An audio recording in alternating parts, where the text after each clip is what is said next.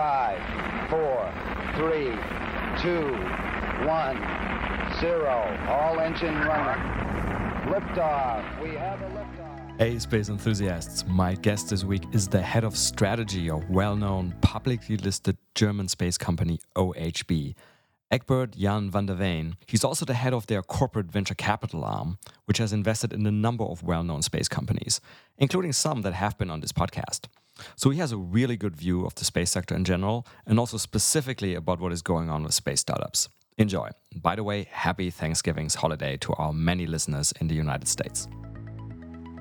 My name is Raphael Roettgen, and I'm an investor and advisor to space companies. Just as a reminder, this podcast is for informational purposes only, and nothing should be taken as investment advice. This podcast is sponsored by NanoAvionics, a satellite manufacturer and mission integrator. Their technologies enable many space companies worldwide to offer services that improve life right here on Earth, such as providing global connectivity, conducting Earth observation, or contributing to scientific discoveries. Check them out and also check out my episode with their CEO and co founder.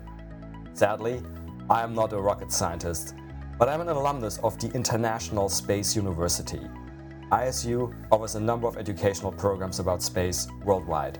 Check them out at isunet.edu. And just some final things before we start the episode about ourselves. If you enjoy the podcast, please leave us a five star rating on your favorite podcast platform, such as Apple or Spotify. If you want us help expand our work, you can do so and support us at www.patreon.com forward slash space business podcast. And we'll also put that link in the episode notes. And lastly, you can follow us on Twitter at podcast underscore space. Hey, welcome back, everybody. Today I'm here with Egbert Jan van der Veen from OHB. Hi, Egbert. Hi, thank you for uh, for the invite. I'm looking forward to being here. it's a pleasure. I think this this one was was long overdue as um I was just we were just chatting right before we started recording that. We're kind of talking all the time anyway, so we might as well record one of the conversations. It might be, you know, interesting for some of the other people in space. But why don't you start telling us what what you actually do? Yeah, sure. Um, yeah, so my name is Egbert. I'm uh, working in uh, space since I don't know 14, 15 years right now. Uh, my background is more into technology and innovation management. Uh, did a study mm. on industrial engineering and management, and then basically uh, I kind of rolled into the space sector by chance. Um, it was not really mm. planned. I didn't really study anything like that. When I was a child, I was very much enthusiastic about space. I went to the Space Expo in, in Noordwijk when I was very young, and I got the, the, early flavor there, but never really thought I could work in that. And then I just kind of rolled into it. Uh, mm-hmm. Yeah, and I basically did uh, technology and innovation for a long time with the DLR, and then also at OHB, I was responsible for all technology and uh, and innovation development there for all of the coordination of those activities for about I think six or seven years. Uh, and now mm-hmm. since four years, uh, my official role is uh, is head of strategy for OHB, which means that mm-hmm. I do all of the future development uh, for for our company where do we go in the future what is our strategic plan uh, part of that is also corporate development so the development of new areas mm-hmm. the integration of several companies within each other the, the mm-hmm. sales of, of companies as well we haven't done that so far but we've only acquired so far but but theoretically mm-hmm. it could be part of it um, and then I have a small little hobby on the side, which is taking ridiculously amount of my time, more than it should normally. But that's uh, that's venture mm-hmm. capital. So I'm, uh, mm. I'm director for the OHB Venture Capital, which is a strategic uh, corporate venture capital arm of the OHB Group. Mm, that's that's that's a nice hobby to have. But let's start at the beginning of some of the things you said. Here. So you, you said you got into space by chance. Could you just expand a little bit on that? I'm, I'm just asking because you know I think there's more and more people who are not yet in space, but they're sort of interested mm. um, to get into space. So these kind of stories are interesting to see. You know how people actually slip into the space sector? Yeah, sure. So, I mean, for me, it was just uh, I, I, wanted to go to Bremen. I had a, had a girlfriend at the time, and uh, she was German, and uh, she was studying in Bremen. Mm-hmm. Thought, okay, what could I do there? So, I was looking for uh, a way to do a master thesis, and uh, found mm-hmm. several several ways to do that in Bremen, and one of them was at the, the DLR Institute of Space Systems, which was an mm-hmm. institute was just recently funded there, founded there, so it was completely new, and they had a, a very nice uh, uh, master thesis uh, work on disruptive space technologies, uh, which mm-hmm. was very cool. Uh, I thought it was really nice. So um, yeah, I decided great something with space. I can use my background yeah. there. I focus a little bit my focus on technology and innovation, which I did more in my studies. I was focusing more on different kind of agricultural and sustainable technologies, but I thought space, why not? It's very cool as well. Mhm. So then I kind of rolled into that, and then uh, after my master thesis, I kept on there as a researcher. I, I wrote my PhD on the topic, didn't Mhm. finish it, but but uh, came very far. Uh, yeah, and I'm focusing ma- mainly on the topic of uh, disruptive uh, technologies, where then I did also several studies for for ESA and the European Commission and DLR internal studies. So back then there was a huge wave of, of disruptive technologies. What are they? And it was a new term, and then we tried to find that out. What what does it mean for space? Let's say how do technology and innovation cycles work in the space sector? Yeah. Uh, Around what time was that? Roughly which years are we talking about here? uh, 2009, 2010, I think. Two, yeah, some Okay. later. Yeah, I'm, I'm, I'm, I'm, only asking, right? Because this is, you know, it's clearly, as I imagine, this is clearly sort of like, I mean, right now space is more and more in the news, right? And people are sort of talking about space being disruptive and uh, disruptive technologies. But back then, uh, this was a much more, you know, um, less publicly known field. So, kind of with the hindsight, I'm kind of curious just to know, sort of like, what what would have been examples of the disruptive technologies people were looking at in space? I mean, back back in the in those days, I mean, uh, so we, what we did is uh, several forecast studies and everything. So it's good to see, let's say, in hindsight, what worked and what didn't work. Uh, Yeah. We, we very much believed into the the, the advent of of uh, of uh, 3D printed technologies, which Mhm. Partially happened, partially didn't. I mean, most satellites Mhm. flying nowadays have uh, 3D printed uh, metallic parts. Uh, we of course also said like in space manufacturing that has taken a little bit longer, but but it's starting now as well. Uh, so those kind of things, uh, we're focusing new battery technologies, new solar cells, and those kind of things. Those have been taking a little bit longer, but are coming there as well. Flexible solar panels, for example. Uh, yeah, so so those things are are coming, but a little bit more slowly than we thought. Uh, rise of onboard processing, we said, which is definitely mhm. Uh, a, a case which is happening right now, both in the telecom and Earth observation. So that's definitely uh, something to focus on. Uh, we also forecasted at the time quantum technologies in space, focusing mainly on QKD, but also quantum sensing, Mhm. uh, which is which is currently now happening as well. I mean, basically, we, what we did is well, the forecast we said, okay, next five years. What we realized right now, back then we should have probably said ten years. Everything in space just Yeah. moves a little bit slower than than we, we initially thought, but but it is getting there. So you can already see that. Uh, Yeah. some of them are being, let's say, operationalized, commercialized, uh, at least more talked about partially. So uh, yeah, Yeah, yeah, yeah, yeah. That's this famous quote. I forgot somebody who said, right, the technology it like tends to move. It tends to move slower than people think in the short term, but then faster, like over the longer time frame. it's probably, I guess, hopefully true for for space as well. So, like, I think pretty much all of the things you mentioned are basically sort of on the hardware upstream side. Just out of curiosity, did you guys sort of think about like downstream, what might happen in downstream as well? Um, so the focus at that time was really, I mean, disruptive space technology focusing on hardware. So we basically only Mm. launchers and satellites, and then primarily Yeah. focus on satellite technology. So downstream, not too much, no, um, because Mm. I mean, it's more related to other areas. For me, the downstream space is is a enabler. It's a logistics kind of thing, but it's not a a driver. I mean, the biggest thing happening on downstream, for example, are, are automated uh, processes and then artificial intelligence and machine learning and those kind of things. Mm. And I don't think that the driver in Mm. that space. Uh, it's just a, a user potentially. And then uh, you said your PhD thesis was on the same topic. Yes, yes, focus on disruptive uh, innovations. Yeah, at the time, then I did a project together with with OHB, and then I was asked to join OHB, and then Mm. it was not so easy to write a PhD on the side and uh, and do a management job Yep. company. So slowly, you know, the, the the PhD thesis became older and older, and it didn't progress. And at some point, Yeah, yeah, yeah, yeah. Did you start uh, in your time at OHB? Did you start directly on the sort of in the business um, management side, or did you ever work in a in a technical role? So, so I started in, in pre-development, uh, doing studies uh, and, and technology. So I was working a lot of different proposals and those kind of things. And then slowly Mm. I, I built up the area of, of technology coordination, uh, as the department was called. So department was first me, and then I hired a couple of new people uh, because Mm. more and more need, for example, to do 3D printing and to do software technologies and those kind of things. So then I built up a small department uh, uh, with a number of smart guys who were really enthusiastic, uh, focusing on yeah different kind of things like uh, creative uh, maker space, for example, development. Mean, we did the Mm. crazy stuff. Basically, we were basically the the creative uh, guys within the within the company. So um, yeah, so that's uh, that's what I did then.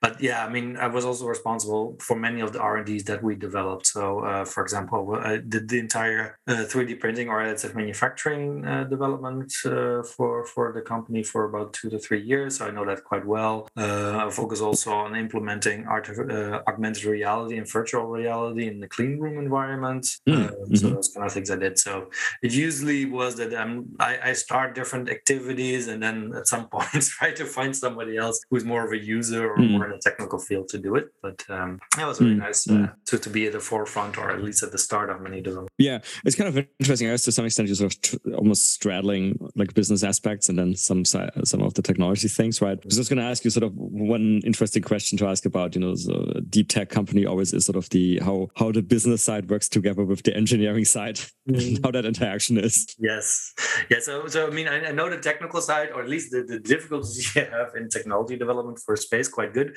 Uh, I mean, uh, honestly, the business side only for me came later, about 2019 or 2000, yeah, 2019. I started doing this this uh, strategy and OHB venture capital and, and those kind of things. So then I started looking more into business models, uh, um, uh, to be honest, mm. and more let's say product development, where that was not really something I. Of course, you look at the return of invest, for example, or a business case for technology development or innovation. Uh, I mean, innovation. Let's say technology development in itself doesn't help you that much. It only becomes innovation once you you're able to market it and to successfully use it. So um, so I was taking on that, but to really look into a business plan of a company and everything was completely new for me. But uh, you're learning by doing, so that's always good.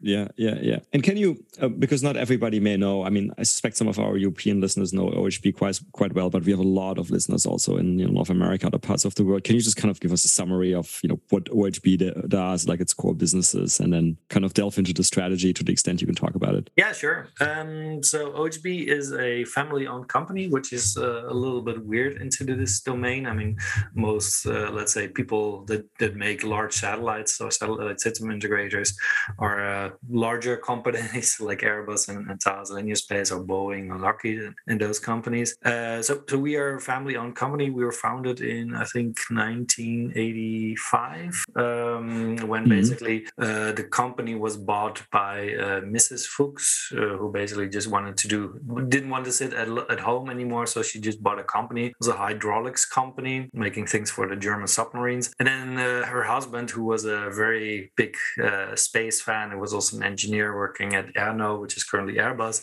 he said, hmm. "Okay, mm. I'm, I'm going to work in this company as well, and I'm going to transform it into a space company." So they just started doing, yeah, I mean, uh, high altitude rockets and and um, yeah, basically small fridge-sized satellites. I mean, right now you would call it CubeSats, but back then there were small sats basically. Yeah. Uh, and then basically over the years started trying to tackle bigger and bigger projects uh, taking a lot of risk. I mean this new space approach that you currently have right now they were really at the forefront of that. They were taking a lot of risk doing very things very un- unconventionally let's say like that. Uh, mm. trying to, to fit let's say russian intercontinental missile uh, launchers and trying to find german military satellites on there and, and everything as to get it as cost effective as possible Mm. Then uh, basically through this approach, they were able to beat, let's say, the incumbent into the field, uh, so which was Airbus, which is now Airbus uh, within Germany, and uh, and basically, yeah, take a large part of the share of the market there. And then uh, over the years, uh, we started buying more companies. so we buy, bought, for example, Carlo Gavazzi Space, which is now OHB Italy, which is also a system mm-hmm. integrator based in Italy.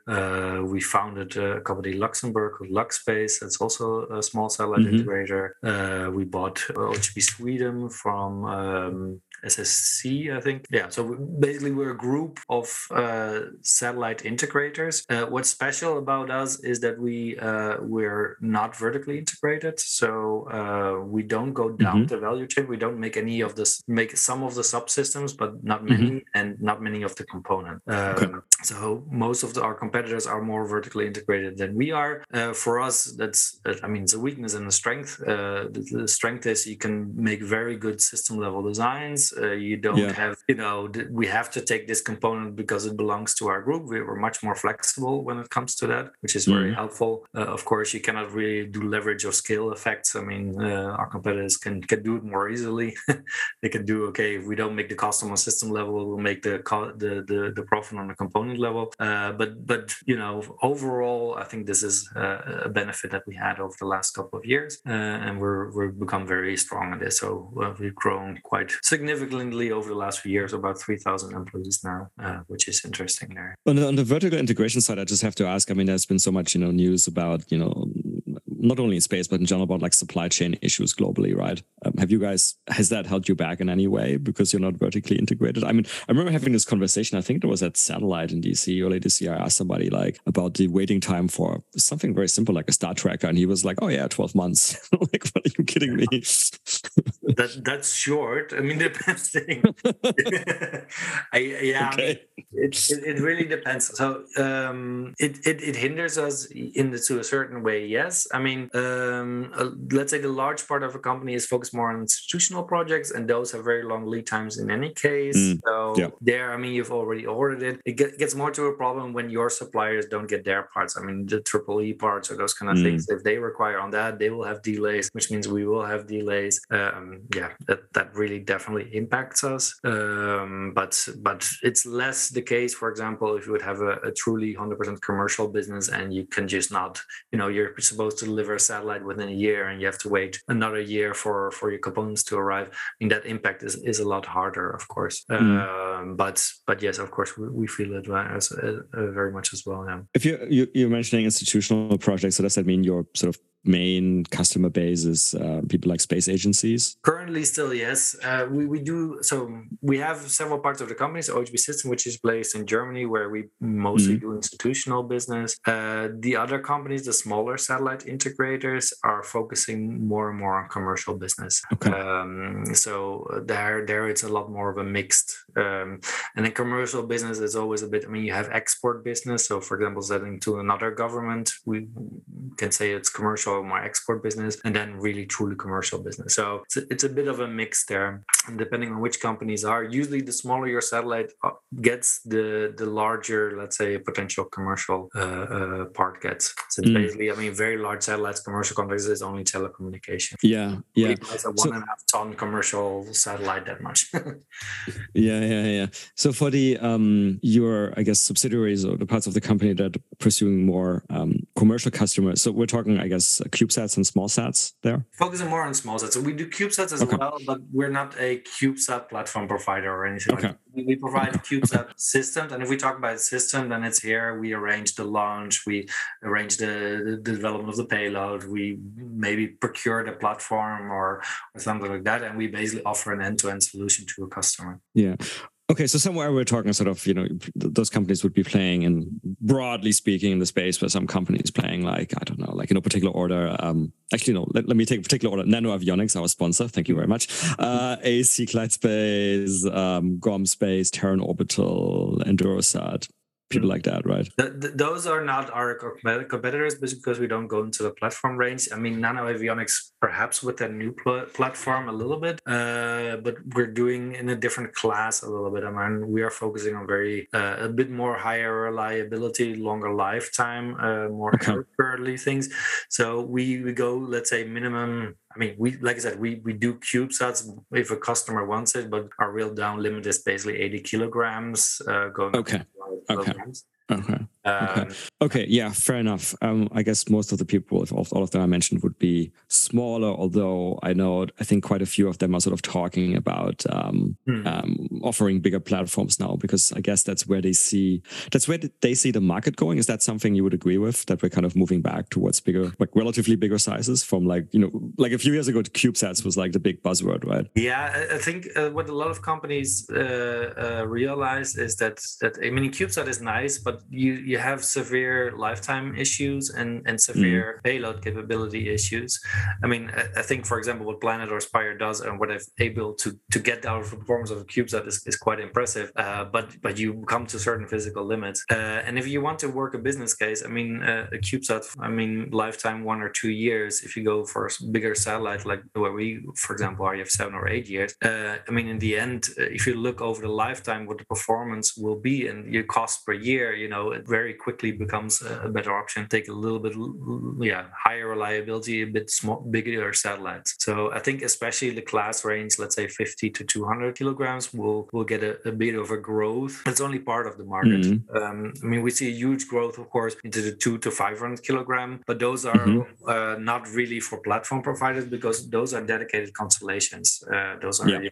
the, the, the, mostly the telecom mega constellations. Sure. But those yeah. things you cannot really uh, yeah, tackle as a platform provider because that's not what we do. I mean, we make a platform and we sell to multiple customers, uh, I don't know, 10, 15 different customers, and we put different payloads on there. And that's a little bit what our market is. Mm-hmm. The, yeah, the other the other interesting thing that I noticed that may be going on with some of the um, integrators is, some sort of vertical integration, right? Uh, and it even starts as far back as the launch providers. So it's sort of like you know launch providers, um, I guess to some extent Rocket Lab, and then Astra said, um, I guess they realized they have to fill their launches, right? So they started kind of doing satellite platforms as well. And then some of the satellite integrator guys, like um, I mentioned before, um, Terran Orbital, um, I guess they started realizing they need to like you know um, create demand for their platforms. So they're like like okay, let's do our own constellation for something, you know, like typically EO. Yeah. Yeah, yeah. so there seems to be this kind of like general vertical integration going on. I guess sort of like trying to generate demand. Is that also something you're seeing, and how how would OHB think about this? Yeah, I mean it's, it's definitely true. I mean the grass is always greener on the other side. Uh, you know.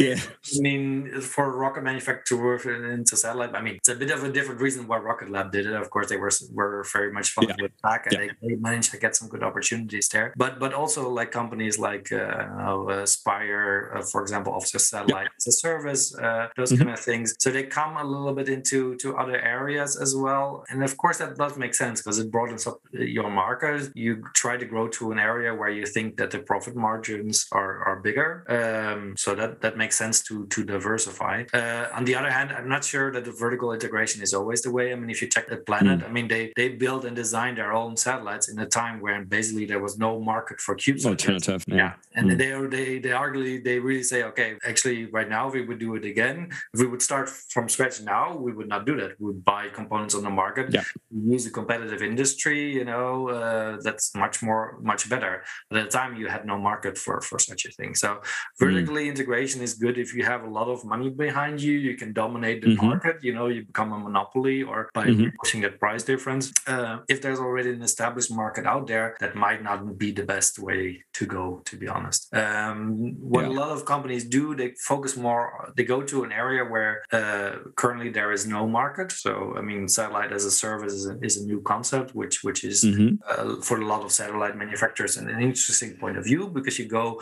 more, let's say, in a cooperation with the operator point of view. Usually, the operators, if they're successful, they make a lot more money than developing a satellite. So mm-hmm. that that does make sense. Um, yeah. So this is also an area where we're we're thinking of going for Australia. Of course, going to say too much about Australia, but we're sure, sure developing our, our downstream domain, uh, which focuses especially on uh, yeah services and, and product based on Earth observation and, and satellite data. Um, so that's something that we're developing. Uh, we as a company, we tried we decided to split our company into three parts. So the space systems part, which is the satellite integration, the aerospace part, where we focus on uh, launcher components, where we develop also our own launcher, Rocket Factory Augsburg, and we make airplane components. And then the third part is OHB Digital, and there we really try to focus our activities that we focus on the downstream. So we, for example, mm. uh, make a lot of uh, products and services, focus on the maritime industry, uh, focus on the railway industry. Uh, we focus on everything basically involving critical infrastructure. So mm-hmm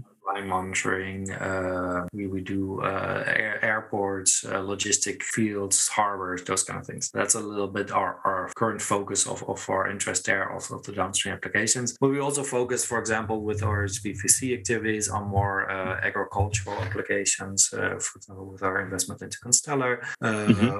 Or um, yeah, basically activities focus on on mitigating the impacts of, of climate change and carbon uh, uh, emissions monitoring. it's a very mm-hmm. broad, let's say, number of activities we're doing. Some of them were yeah. very advanced, and some of them a little bit less. but this is the areas we're pushing. Mm-hmm. What would you say, sort of the underlying DNA of the company? So, like when you know those maybe people come together from a big corporate meeting or offsite or something from those you know three different parts of the companies. What is sort of like the shared understanding, culture, whatever you want to call it? Um, yeah. So there's, there's, within OHB, there's a large degree of pragmatism. Uh, I would say we just mm-hmm. try to to do stuff. We don't have a very high uh, uh, hierarchy. There's not uh, none, there's only I think four layers within the company. So mm-hmm. That's fairly quickly. Decisions can be taken very quickly. Also because we have a, a family ownership, so the, the, CEO of our company is also uh, representing the 70% shareholder of the company. He, he's, he, so the CEO is that's important. The CEO is, is from the family, right? Yes. Yeah. Okay. So he's yeah. the son of the founders of the company. Mm. Uh, uh, and that makes things very easy because you, know, you have to make a decision and and that can be done. I mean within certain boundary conditions can be done very fairly quickly. Um, I mean, it's kind of it's kind of it's kind of like space SpaceX without tweeting right? Exactly exactly.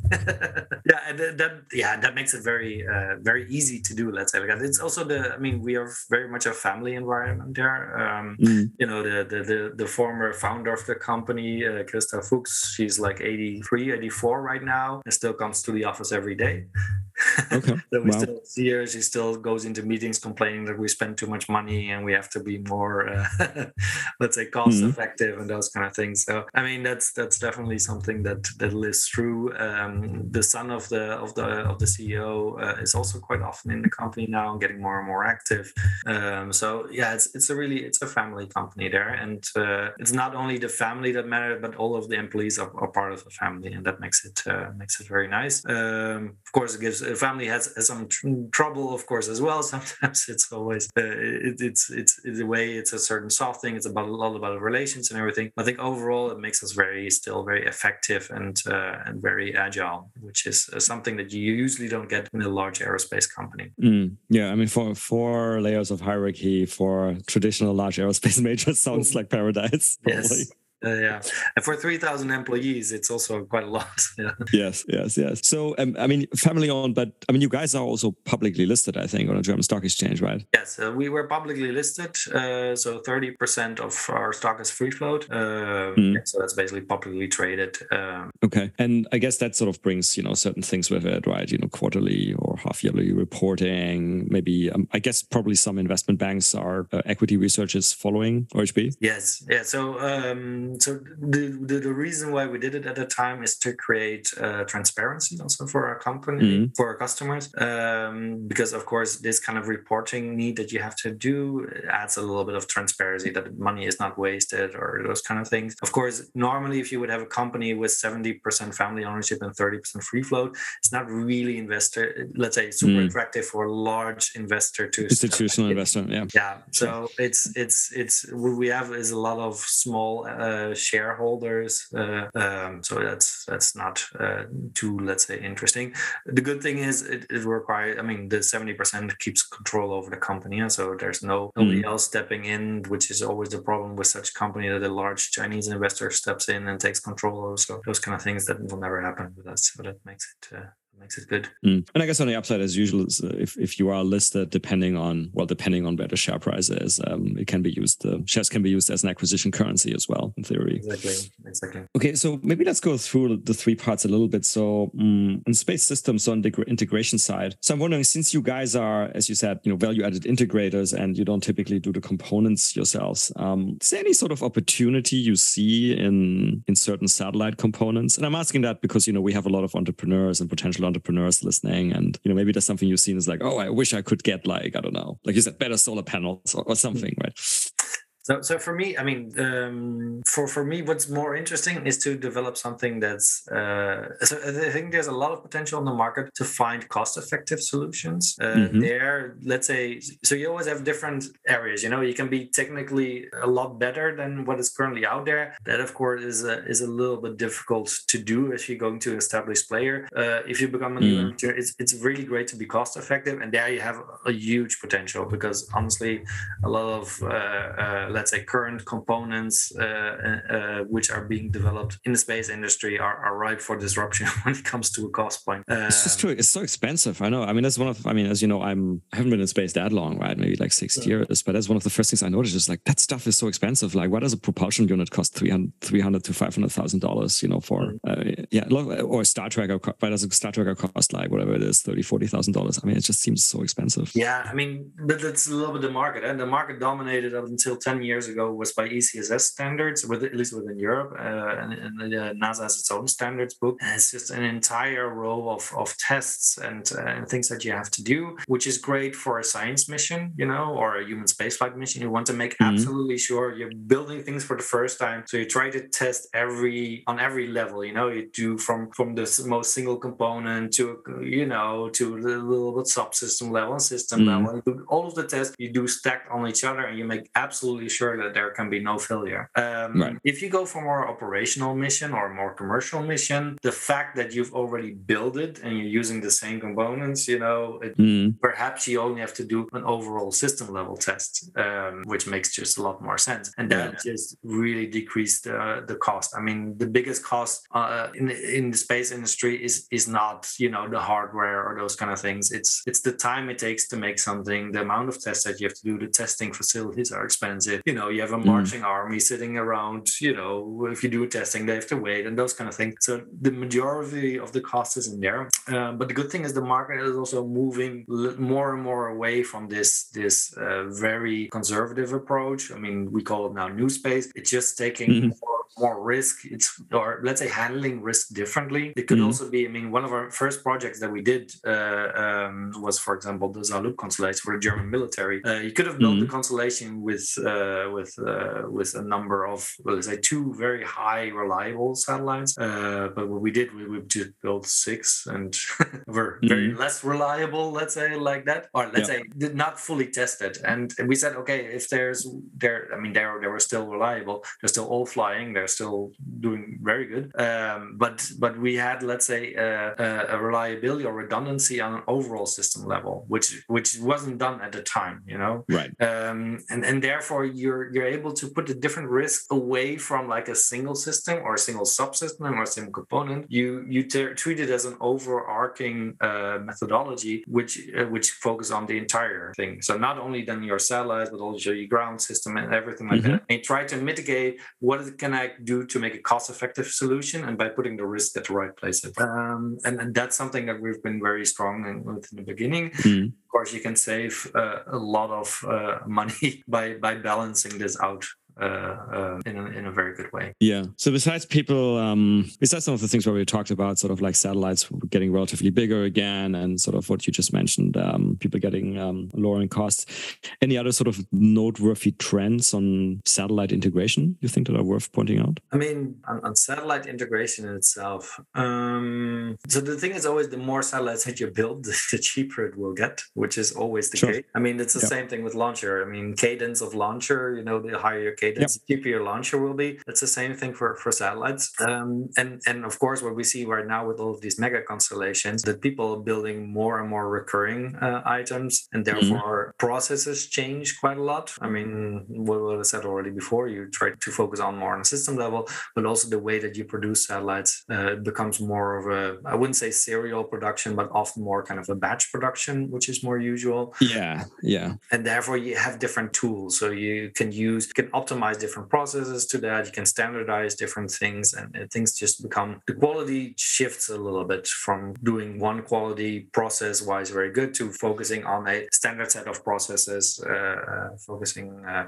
yeah to, to try to get your quality there better. So that's that's a lot of things that are included there. One of my my yeah, most favorite examples is that uh, you basically you build a, a satellite in a, a, one of the the people doing large telecom mega constellations. What they did is they've tested their first satellite exclusively, like really really went down into detail, tested everything, and then everything what came afterwards. For example, for the thermal model, they just put an infrared camera, they put all of the heaters on, or they put external heaters on, and just checked if this is the same as the reference model of the 1st mm-hmm. one they fully tested. If there mm-hmm. is less than whatever so many percentage deviation, it's check pass. You know, and that just makes things a lot easier or a lot cheaper. You know, just you only have to do this yeah. once. You don't have to do it thoroughly, but you don't have to do it for everything afterwards, uh, which yeah. is that are. Yeah, and, then, and that that all makes sense. It's like I said, it's kind of a going from really low volume production, not to yeah. I agree. I wouldn't call it mass manufacturing by any stretch of the imagination, but I mean, at, sort of at the extreme end, I think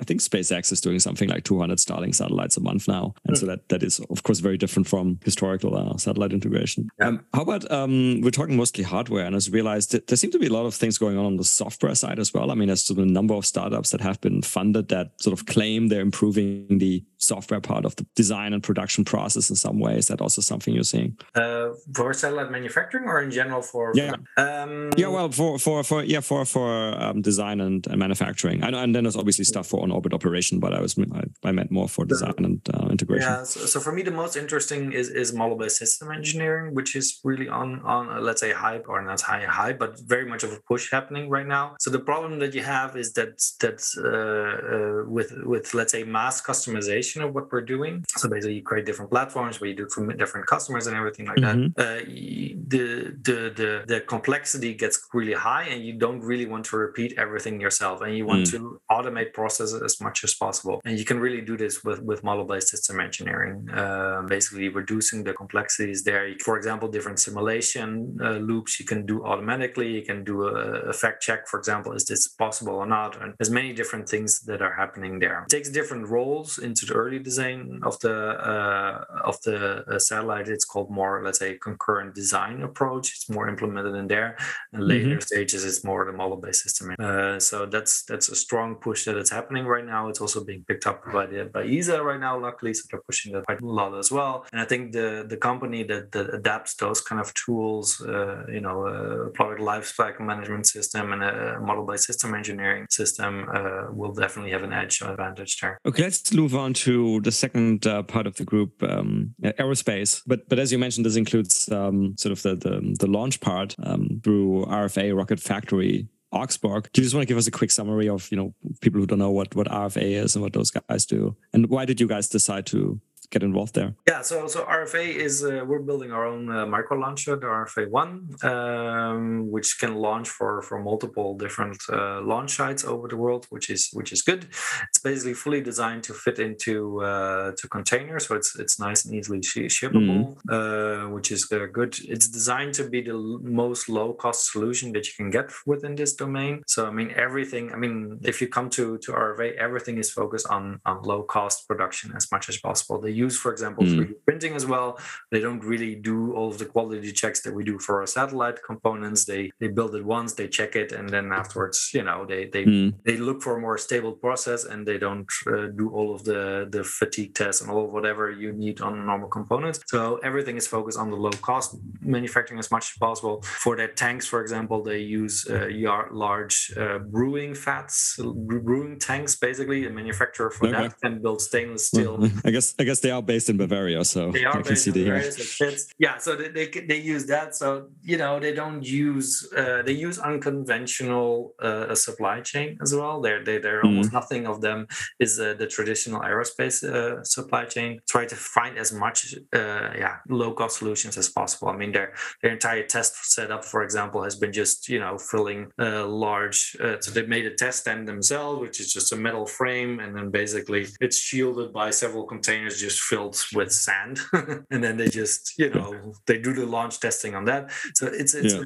it's an extremely pragmatic approach which they take. It's an extremely motivated team as well. They have experience. So the, the main CTO, Stefan Brieschenk, has a good experience from uh, from Rocket Lab as well. Mm. Uh, which which is you know it's just helpful you know if you've been there and helped develop a rocket then it's just uh, great to to duplicate that experience uh, it's a very interesting engine design that they have uh, which is uh, yeah which is very good so yeah so yeah a cool team there and the, the reason that we tried to to get into that is we saw that that there is really a potential market there for a, a european launcher development into that range Mm. um, you know the Ariane is good for you know all of the large satellites that we have to launch.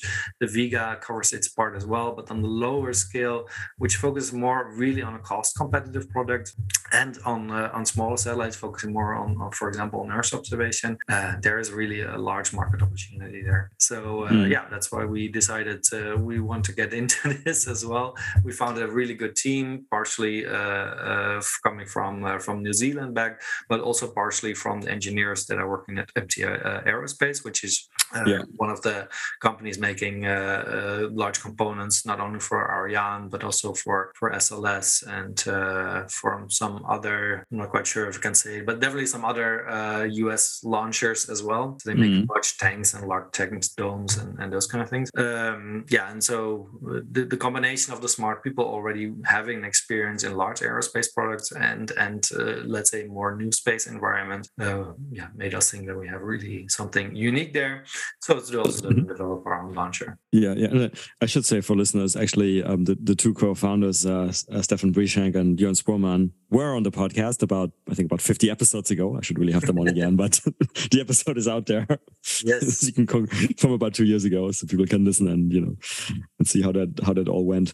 And this is um just to put some numbers on this. I think this is a payload size is about a ton or so here. Yes, uh, To- I think to it low- was up to 1200 kilograms in, in uh, the- not the first launch, of course, uh, but but that's the, the final aim there to go into that mass range up to 1200 kilograms. And Is is there an expected date for the first orbital launch? oh, I, I cannot say that.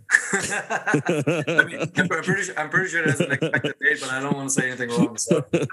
yeah, no worries, no worries. Okay, cool. Um, let's move on to well, there's OHB. I kind of forgot to ask. Um, OHB, what does that actually stand for? I'm just going to guess the B is for Bremen or something. But what, so because I mean, this is clearly it's, it's not a space company name. It's not something space, right? It's like OHB. What? What? It's, it's like some a- sort of acronym. Yeah, so OHB doesn't stand for anything uh, currently.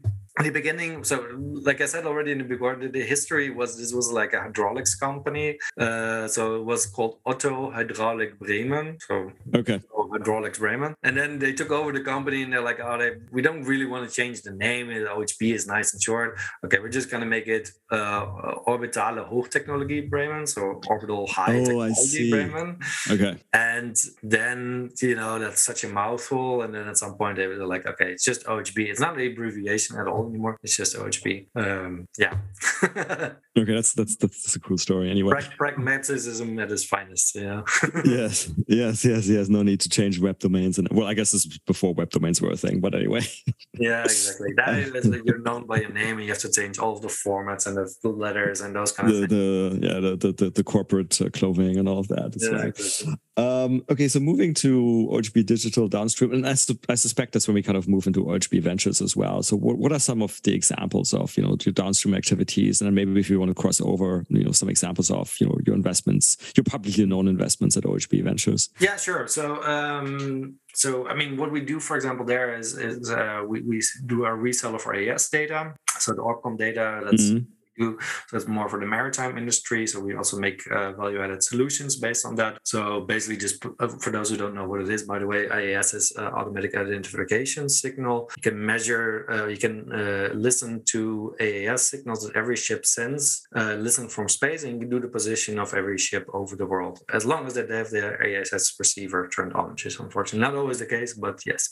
Yeah. Uh, so we basically we're a reseller for this data within Europe. We make basically uh, solutions for So that solutions could be, for example, for custom control. A ship comes in, you can see where the ship has has been in the past, uh, what it's been doing, and those kind of things. But it also could be, uh, yeah, for more governmental applications, uh, saying, okay, uh, where are the ships that are are going under my flag? Where are they? Or large shipping companies to check, okay, where are my currently ships at the moment? Uh, those kind of things. So there's many different applications focusing on that. Uh, we have a large part working on on railway as well, so most focusing on cybersecurity solutions and power okay. railway doesn't have too much to do with space to be honest but it's uh, it's something that belongs to our company and that's growing quite a lot which is also good uh, we're also focusing on uh, navigation solutions so fo- focusing more for example on uh, jamming and uh, spoofing of, of gnss signals mm-hmm. Um, which is interesting as well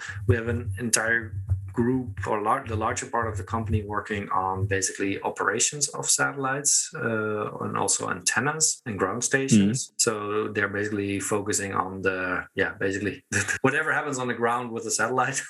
um, yeah, so the, the entire the buildup of ground station operations and afterwards and, and those kind of things.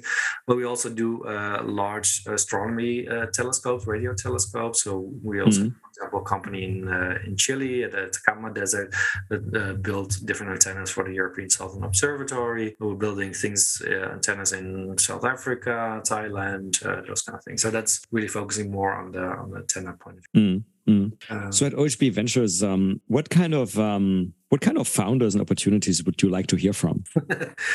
yeah, so I mean, what, what we're really looking uh, towards, I mean, OHB wants to grow the space uh, sector. I mean, basically, we want to mm. ensure that the, the the use of space is, is optimized as much as possible. And what we believe is that downstream has been neglected. There's a lot of potential there. Uh, you know, there's there's many data coming, for example, from the Copernicus satellites, also Landsat, mm-hmm. those kind of things. There's many Earth observation data coming down, um, and and it's not been optimally used yet. Um, so that's definitely where we're something looking into. So companies focusing more on the downstream, focusing partially more on Earth observation. That's a little bit our strategic focus. It doesn't mean mm-hmm. that we're focusing only on that. There's definitely definitely if you have an interesting technology for a launcher or an interesting technology mm-hmm. for a satellite or something like that, we, we could be keen to invest as well. But we're focusing more strategically towards the parts that we don't master. So more the mm-hmm. for us. So we're officially what they call midstream. So we don't look at the upstream yep. components too much, more more the downstream.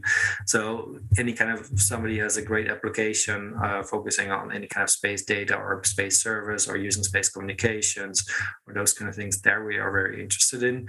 Um, an example of what we did in the past is, for example, Constellr, where it was also recently announced mm-hmm. that we participated to the latest funding round. Mm-hmm. Uh, they do um, they use infrared data from space to measure uh, drought in plants, basically, so they can see mm-hmm. if the temperature on top of plants rises, that the plant is thirsty, to use very layman's terms, um, and and therefore you can see uh, it's good indicator where there's drought, so you can do precision irrigation techniques. Uh, you can apply to that. Mm-hmm. Um, mm-hmm. another company that we invested in is, is Searoutes, uh, which is a combination, for example, of the AIS data we sell.